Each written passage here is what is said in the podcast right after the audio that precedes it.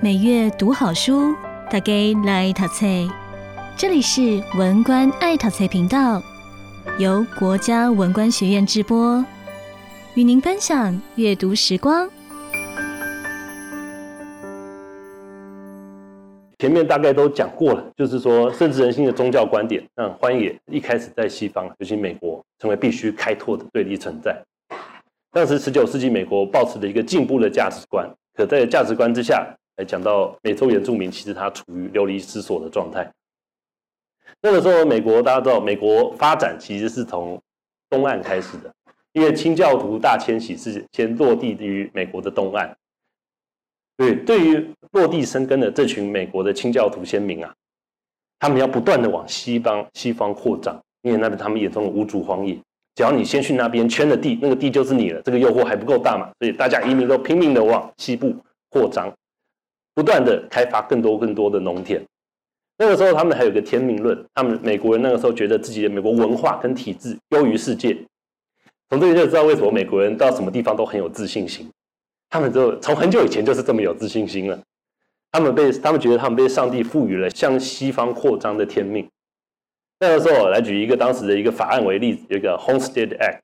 移民可以获得免费的土地，就是我讲，你只要到一个地方把那个地圈起来，这个地就变成你的了。有这个法令在，谁不想努力的给自己创造土地呢？谁不想占有更多土地呢？那上面有原住民又怎么样？就拿枪把他们赶跑。这就是那个开发的时代的背景。在十九世纪末到二十世纪初啊，进入了一个进步的时代，Progressive Movement，政府开始注意到环境保护议题了。那个时候从那个老罗斯福来讲。但那个时候，开发跟经济为重还是主流的民意。后来呢，就是我前面讲，以缪尔为代表的保存主义啊，也被吸纳到美国国家公园的体制之中。啊，举个例子，就是一八九零年的优胜美地。再来呢，我们来讲到下一个阶段，这也是环保运动史上非常非常重要的一本著作。它是一个作者啊，这个 Rachel Carson，美国海洋生物学家。他为什么是环保运动的关键之作呢？因为在这之前呢、环保其实并不是美国政坛的主流议题。这本书推出之后，它吸引了相当相当大的人民关注，从此以后开始成为一个主流的议题了。就想，诶，其实美国那边大规模人民开始对环保开始产生关注，还是从公害开始的，因为这直接跟我们的健康有关系。这本书啊，它直指杀虫剂对自然环境的破坏。他那个书里写啊，这个化工厂商啊，他们刻刻意散布不实的资讯，哎，或是假资讯，然后政府的相关单位也没有作为来遏制这个情况。这个其实就是我先前讲的，它是以科学跟理性为基础的保育行动，有感性也有理性，两个加在起来，环保运动变得非常的充分。然后这个书呢，也可以说是呃间接或直接推动了美国环境保护署的建立，在一九七零年。还有国际环保运动，所以这本书是相当重要。然后在下一个阶段呢，我会举一个很最近出现的一个东西，叫做人类世。这个人类世大家可能比较不熟悉，它是一个地理学地理的人比较会知道的。在两千年的时候，有两位科学家，他提出人类世这个观念。所谓人类世，哎，到底人类世是什么？它是一个地理的年代，也就是说，我们人类文明啊，对环境的影响已经刻到了地层里面。也就是说，可能千百年或者万年之后，假如当时那个时候我们的人类，我们后代的子孙还活着的话，我们往下面挖掘地层，我们会挖到这个地方，里面遍布不遍布着我们这个时代的特征是什么？比如说，他会挖到很多的塑胶垃圾，可能还会发现很多的塑胶微粒。就我们这个年代特有的这些工业时代的产品，这个就叫他们认为这个应该叫人类世，因为我们文明对环境的影响已经大到可以成为一个地层的气候变迁啊、生物多样性降低啊，或土地开大规模开发跟海洋酸化，都可以是人类世里面的代表特征。像这个图就讲了，哎，欢迎来到人类世。人类世是什么？就是人类从猿猴进化成人类之后，开始往海里倒垃圾的时代。当然，这是一个幽默漫画，但是也可以指出我们现在环境所碰到的巨大问题。再来，我们最后来来回顾，就是西方走过的路啊。就一开始，哎，深植于宗教中咆哮的荒野，咆哮荒野是来自于旧约圣经的用语，因为那个时候古希伯来人跑进了沙漠里面，沙漠太可怕了，环境不适于人类生存，咆哮的荒野。再来到工业革命，造成巨大的冲击，然后开始刺激社会反思。那后来呢？诶，清教徒跑到美国之后，他们大幅扩张，他们眼中的无主荒野环境，还有他们对这个荒野环境的浪漫想象，培养出独特的保存哲学。再来下面就是环保运动开始产生全球的影响力。诶，后面讲的就比较新了，保存之后的议题，就是这个爱到惨死的户外环境，也是我书里面有讲到的。以前保存主义者只觉得说，因为那个时候户外环境是乏人问津的。各式各样条件还没有成熟，民众并没有那么轻易的前往户外环境游玩。哎，可是后来，哎，私家车崛起了，道路的建设也都好了，福利制度也变得更好，大家开始可以有很多假期可以往外跑的时候，哎，以前保存主义者眼中这些没有人光顾的地方，纷纷都涌入了许多许多的人潮。就觉得保存之后议题，这户外环境跟我们台湾现在所面临的问题是一模一样的。所以换个角度讲，我们现在看到台湾户外环境里的议题，我们在走西方国家走过的路，然后再来就讲到人类是无远弗届的影响力。再来，哎，开始讲到我们汉文化的观点。汉文化观点很久以前我们要整个找到夏商周那个时候了。那个时候其实简单来讲，是以中原为核心建立朝贡体制的世界观，中间是一个帝都，我们讲天子脚下最珍贵的地方。往外呢，你可以把它想象是一个同心圆，越往外啊。其实不管你是谁，就是我眼中的异族，而你对我有纳贡的义务。可是不管你纳不纳贡，甚至你武力甚至拳头还比我大，不管你就是我的臣属。所以以前的世界观大概是这个样子。这个世界观里面呢、啊，并没有明确的疆界划分。不管你住的多远，跟我都没有关系，你都应该向我纳贡。对，所以以前的体制是这样子的。那那个时候其实是以土地的开垦状态。还有礼教教化的程度来区分，哎，谁是华夏，谁是蛮夷？这其实就是一种民族优越感的产物啦。而那个时候，台湾呢，处于这个汉文化的观念里面，是处于文化的边疆。夫台湾海上之一荒岛，这个最外面一环不就叫荒服吗？哇，我们台湾其实是在最外面的地方。对于以前以中原为核心的政权来讲，他们真不完全不知道台湾是什么东西。在讲到书里面，应该提到天人关系，也开始我尝试理解，就是汉文化里面人是怎么看待自然的起点之一啦。天人关系，我们知道有天地人，儒家的天道里面其实讲的是抽象的道德意志。但讲到这个部分，我有点担心大家听了会不会讲睡觉。天道里面其实讲说，就是哎，这个我们讲指的上苍啊，这个老天，他有一，他是自己就代表一个道德。我们人类的作为吧，必须要。顺应自然，我们才可以符合这个上天的道德意志，才不会有灾祸降下来给人类。这是儒家的天道，可是道家的天道又不太一样。道家天道讲的是自然运作的常理，所以假如我们去读老子写的《道德经》，里面常常讲就是我们人呐、啊、要顺应自然的规律运作，两者有些微妙的差异，对不对？可是我们讲到人的话。其实会发觉，不管是儒家或是道家，他们都会强调人的作为是如何。道家说大家累积智慧，然后儒家说我们人类若是不积极的治理国家，或是违逆自然规律行事，就会招致灾祸。但有这个文化含义在，我们就不能拿西方的角度来看待它了，因为这个天呐、啊，并不符合我们现在所认知的环境跟自然，因为它里面有非常浓厚的文化成分。你想，当一个天可以代表一个抽象的道德意志。哎，这个跟西方里面讲的自然环境差别又蛮大的。然后我们讲到儒家，儒家它一直有务实跟人本的特色存在。其实以人本为主，那就是要满足文明的需求嘛。再来讲到汉文化在台湾，像前面有讲到，就是起源，既然我们这个汉文化的世界观起源于朝贡体制，哎，那台湾一直以来就不是他们在他们的视野范围内，所以你就注意到，在中国的历朝历代啊，是大陆政权。Continental 农业产业跟贸易一直是国家发展的核心，海洋啊，并不是国家政权有兴趣的地方。再讲到我刚刚讲的天人合一观，它其实讲究人为自然的一部分，要顺应自然的规律，保持平衡。哎，其实以汉民族来讲，我们跟自然并不像西方一样有这么大的隔阂存在。但是对于我们台湾的先民来讲，相当的穷困，是为了求取一个给自己一个机会，然后跑来台湾来开垦，所以其实是为了求生才来这个台湾这个地方的，是迫于无奈的而出的举动。再来讲了一个有趣议题，为什么台湾到山上到处都是庙？大家去爬山有没有想过这件事情？这也是我在书里面有提到的。汉文化的山岳信仰最早可以见到泰山，泰山也是我自己去爬过的一座山。我不是坐缆车上去的，我是从最下面第一阶阶梯走到最后一个阶梯。泰山确实是伫立在那个齐鲁那一带，那个平原底上最高的一座山，但是什么地方都可以看到它。从它那个山上，难怪说孔子说登泰山而小天下。但我书里面其实有提到，孔子有没有真的登过泰山，是可以质疑的一件事啊。所以说，在书里面提到，就是汉文化最早的山岳崇拜，我觉得可能是在泰山。那春秋战国时期呢，诶，那个时候古人已知人民对山有依存的关系，而且有一些初步的山岳信仰存在。那在道教里面觉得是什么呢？山岳是神仙的居所，山里面有灵气，所以当时的道士啊，尤其东晋那个时候，道士很喜欢在其中修炼。修仙、炼丹，哎，都一定要到这个灵山福地或洞天福地里面来修行。啊，再来讲到后来引进到呃中国的佛教信仰，山一样拥有重要的地位。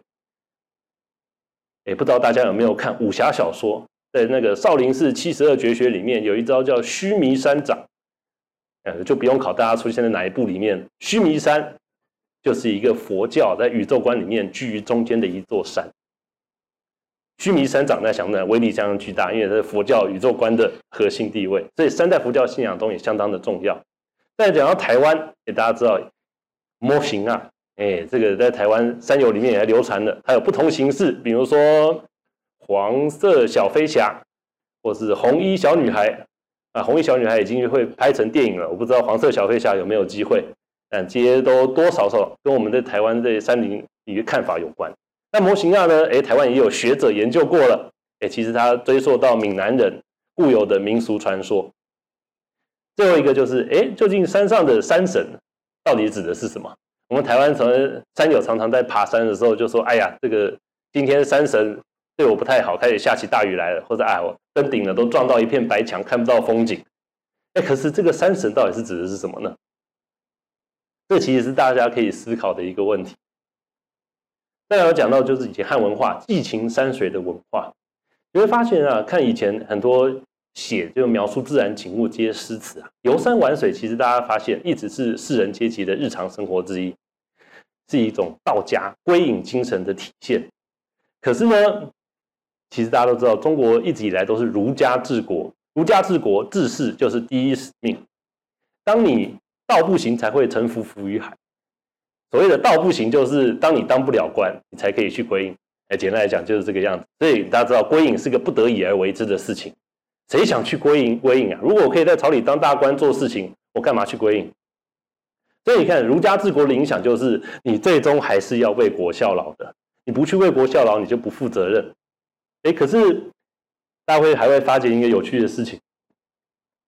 就是哎，有人还假装自己是隐士，他说我来这边。哎，假装自己是个隐士来博取好名声，也许最后朝廷就发来一纸的封令，让我去当官。哎，这个就是我们成语所说的“东南捷径”。就发现，哎，其实地形山水文化里面也同时分了儒家跟道家两个面向啊，里面还有比较奸诈的家伙，当了隐士只是为了博取名声而已。那我书里面另外提到就是啊，就是我们发觉西方啊，跟我们在中国那个地形的影响的差异。像我在书里有提到，就是西方啊，就我们举欧洲的阿尔卑斯山脉好，阿尔卑斯山脉是一个相当高耸的地方，高度超过四千公尺的山蛮多的，而且都有很多冰河地形，而且因为冰河地形的持续影响，让那边的山非常的陡峻。可是如果场景放到中国，你会发现同样条件的高山，你要跑到川藏那边才看得到。也就是说，我认为啊，这个地景的影响会对人看待环境的看法也会有所改变。比如说欧洲阿尔卑斯山，因为它非常的难爬且难以接近，西方人尤其在那个文化影响下，会更想更有那种想要征服自然的心态出现，因为它很难接近。哎，可是到在汉文汉民族活跃的地方，并没有那么难爬的高山存在，也没有这么困难的地形，所以我会觉得说啊，哎，其实，在汉民族里面，因为地形的关系，山林一直以来都是容易亲近的，并不会给你说那种危险难测，或是非得要给让你征服的那种印象。再来讲就是台湾的情况，也就是前面有提到，就原住民族啊，对于汉人的先民来讲，他的出草的习俗让山林形同禁地。那我们早期的汉人移民呢，他也是以谋生为主。我会说，因为他们是以求生为他的主要动机，所以是无意识的大量取用自然资源。那后来呢，日本人呢，即使是平地了全岛的山区啊，他仍然以特殊的藩地来管理整个台湾的山林。国民政府来台之后，也就是以前说光复，现在说战后，他延续了日本的政策，藩地就直接变成了山地，受国家安全法的掌控。一直到后来啊，政治民主化之后，大家才意识到，哎，你拿以前那个很久以前防共匪、防共产党的国家安全法来管理现在的山林，是站不住脚的。再来就是危机四伏的荒野，就汉人移民眼中的台湾是危机四伏的地方。其实原住民族的出草习俗只是其中一小部分，还有风土病，还有动乱，还有饥荒，都让我们台湾以前的环境啊，让人觉得非常的不友善。甚至对我们的先民来讲，连渡过台湾海峡都是要一个可能要付出生命的一个举动。那后来呢，台汉人移民大量来台之后，我们透过农业扩张，就是四处开垦农田。像我们现在很多地方，苗栗南庄好，庄这个字就是以前农业社会的用，就是一个地方开垦。那个地方可能叫什么什么埔，或什么什么庄，都是以前农业社会刚进来台湾之后有的地名。那就其实这个过程就是逐渐的驯服土地啊，然后原住民族的命运就是等着被驱逐或是同化。然后在清朝来台湾的时候呢，因为原住民盘踞后山，没有把它纳入去版图。就我前面讲到，就牡丹社事件之后开始开山复藩。然后原住民族啊，一直以来在我们的各式各样文献里面，他们的形象是相当。不太好的，是凶险难测的一群人，这些都加深了我们脑中，哎，为什么台湾的山里面是危险这个印象？再讲到日本人的统治啊，日本人那个时候是怎么看待台湾的呢？那日本他们经过了明治维新、积极的西化运动之后，他认为，哎，台湾是我们的一个非常重要、日本版图里重要的殖民地。这个殖民地啊，如果治理不好，我们就无法证明日本民族是优秀的，可以统治东亚。所以说，台湾这个地方，日本人花花花费了相当多的精力，来把这个台湾建立成一个模范的殖民地。可既然要开发成一个模范的殖民地，各个地方都要达成标很高的标准。比如说，开发台湾的自然资源好了，你就会知道为什么日本人一定不能容许原住民在山里面自由活动，因为山里面潜藏着大量的资源，不把这个资源调查出来，他就没办法利用，他就没办法推进文明实业。所以原住民族，他在日本人眼中就一定会成为积极同化的对象。我们像现在台湾山里面很多登山的文献啊，日本人写的，鹿野忠雄写的《山云与番人》，时代的背景就是学术探险调查。时代调查调查起源呐、就是日本人想要调查这个山里面各个地方的资源，还有调查原住民。可是调查完成之后，下一步就是统治他们，驱逐他们，同化他们。然后当时从日本人呐、啊，他们从现代治理的角度来看汉人跟自然的互动，其实是觉得汉人都在滥垦土地。他们觉得这些汉人移民啊，到处到哪里就是只懂得开垦开垦农地，然后都不顾虑其他的面向，比如说在开垦的途中砍了很多的树，啊，这些树不都浪费了吗？所以你看，发觉一旦引入了现代的治理角度啊，很多我们先民所做的事情，在日本人眼中都变成不对的。所以说啊，这些都是得受到国家的管理才行，因为放任这些人去开垦土地的话，最终会对国家的利益造成伤害，所以他从这边就可以逐渐看起，哎，一引入这个现代的治理体制，人原本在这个地方并没有这套体制存在，从无到有会开始产生很大的冲突，所以上面越来越想管里面的人在做什么事情。但是讲到战后的台湾呢，书里面提到一个，就哎五四运动以来有科学救世的思想，这个在很多先贤的著作里面都有提到。当时就是要取用自然资源为先，保育一定是不受重视的。因为当人民的生活民生都有问题的时候，你再来来谈保育是不会有人理你的。然后到了一九七零到八零年代，那个时候台湾哎所谓的经济奇迹啦，高速都市化跟工业化，那个时候还有政治民主化、公开议题啊跟国际环保运动，都影响了台湾就是大众对于这个环境的看法。再来在讲说，我们台湾在退出联合国之前呢、啊，政府那个时候其实有受到蛮多的国际压力，导致国家公园体制的进口。为什么要说是进口？因为它原本并不是产于台湾的嘛。这个可是呢，国家公园就像前面讲，它里面有一个保存主义的特色，它是异，对我们汉民族来讲，或者对我们台湾人来讲，是异文化的产物。其实我们那个时候也没有思考说，国家公园它既然保存主义的色彩这么的浓厚，他们引进来之后，那原本住在这个范围里面的居民跟原住民，他们要跟这个体制怎么互动？其实也是完全重蹈覆辙，因为过去美国开始建立国家公园之后，里面原住民也是不知何去何从。台湾引进的美国国家公园这套系统到台湾，发生了一模一样的问题，所以我就会说这是直接进口，可是你没有先思考好这个体制跟里面的人要怎么样互动才好。再讲就是林业，林业就主要是讲说，哎，木材的森林跟油气，呃，森林有很多种功用，在林业。不知道现场有没有林务局的？林务局一开始的使命啊，就是要开发自森林的资源，然后我们让森林成一个永续，可以为我们国家所利用的一个资源。可到后来呢，哎，我们都知道后来出现了很广大保护森林的运动啊，起源是那个赖春标那个时候潜入丹大林场那边的一系列调查报告，公诸于世之后，哇，引起民间的广大的回响，觉得哇，我们的森林这样子下去不行，我们要好好保护它。从那个时候，呃，林务局就经历了改制，然后呢，也开始禁伐天然林。哎，可是，在那个之后呢，而且台湾的既然林业已经不是主轴了，那不接下来要做什么？油气。所以说，我们的森林的功能啊，从以前的林业为主，现在还有是还是有林业没错，可是会发觉社会大众在观看我们这块山林的时候，更多更多其实是油气的议题会进入到大家的耳目之中，而不是林业了。而林业这个消长啊，我大概研究里面觉得是一九七零年代中期开始发生的事情。哎，大家就讲到国家公园跟林务局之争。哎，这里面因为这个体系就如同先前所提的，因为他们是两个完全不同核心精神的产物，所以他们一开始的关系非常的恶劣。像一开始在台湾要成立国家公园的时候，林务局就有跳出来讲话，国家公园应该要归林务局管，因为那时候林务局觉得自己最大嘛。那国家公园后来当然没有归林务局管，大家知道后来它归到了内政部营建署底下。那为什么会归到营建署底下呢？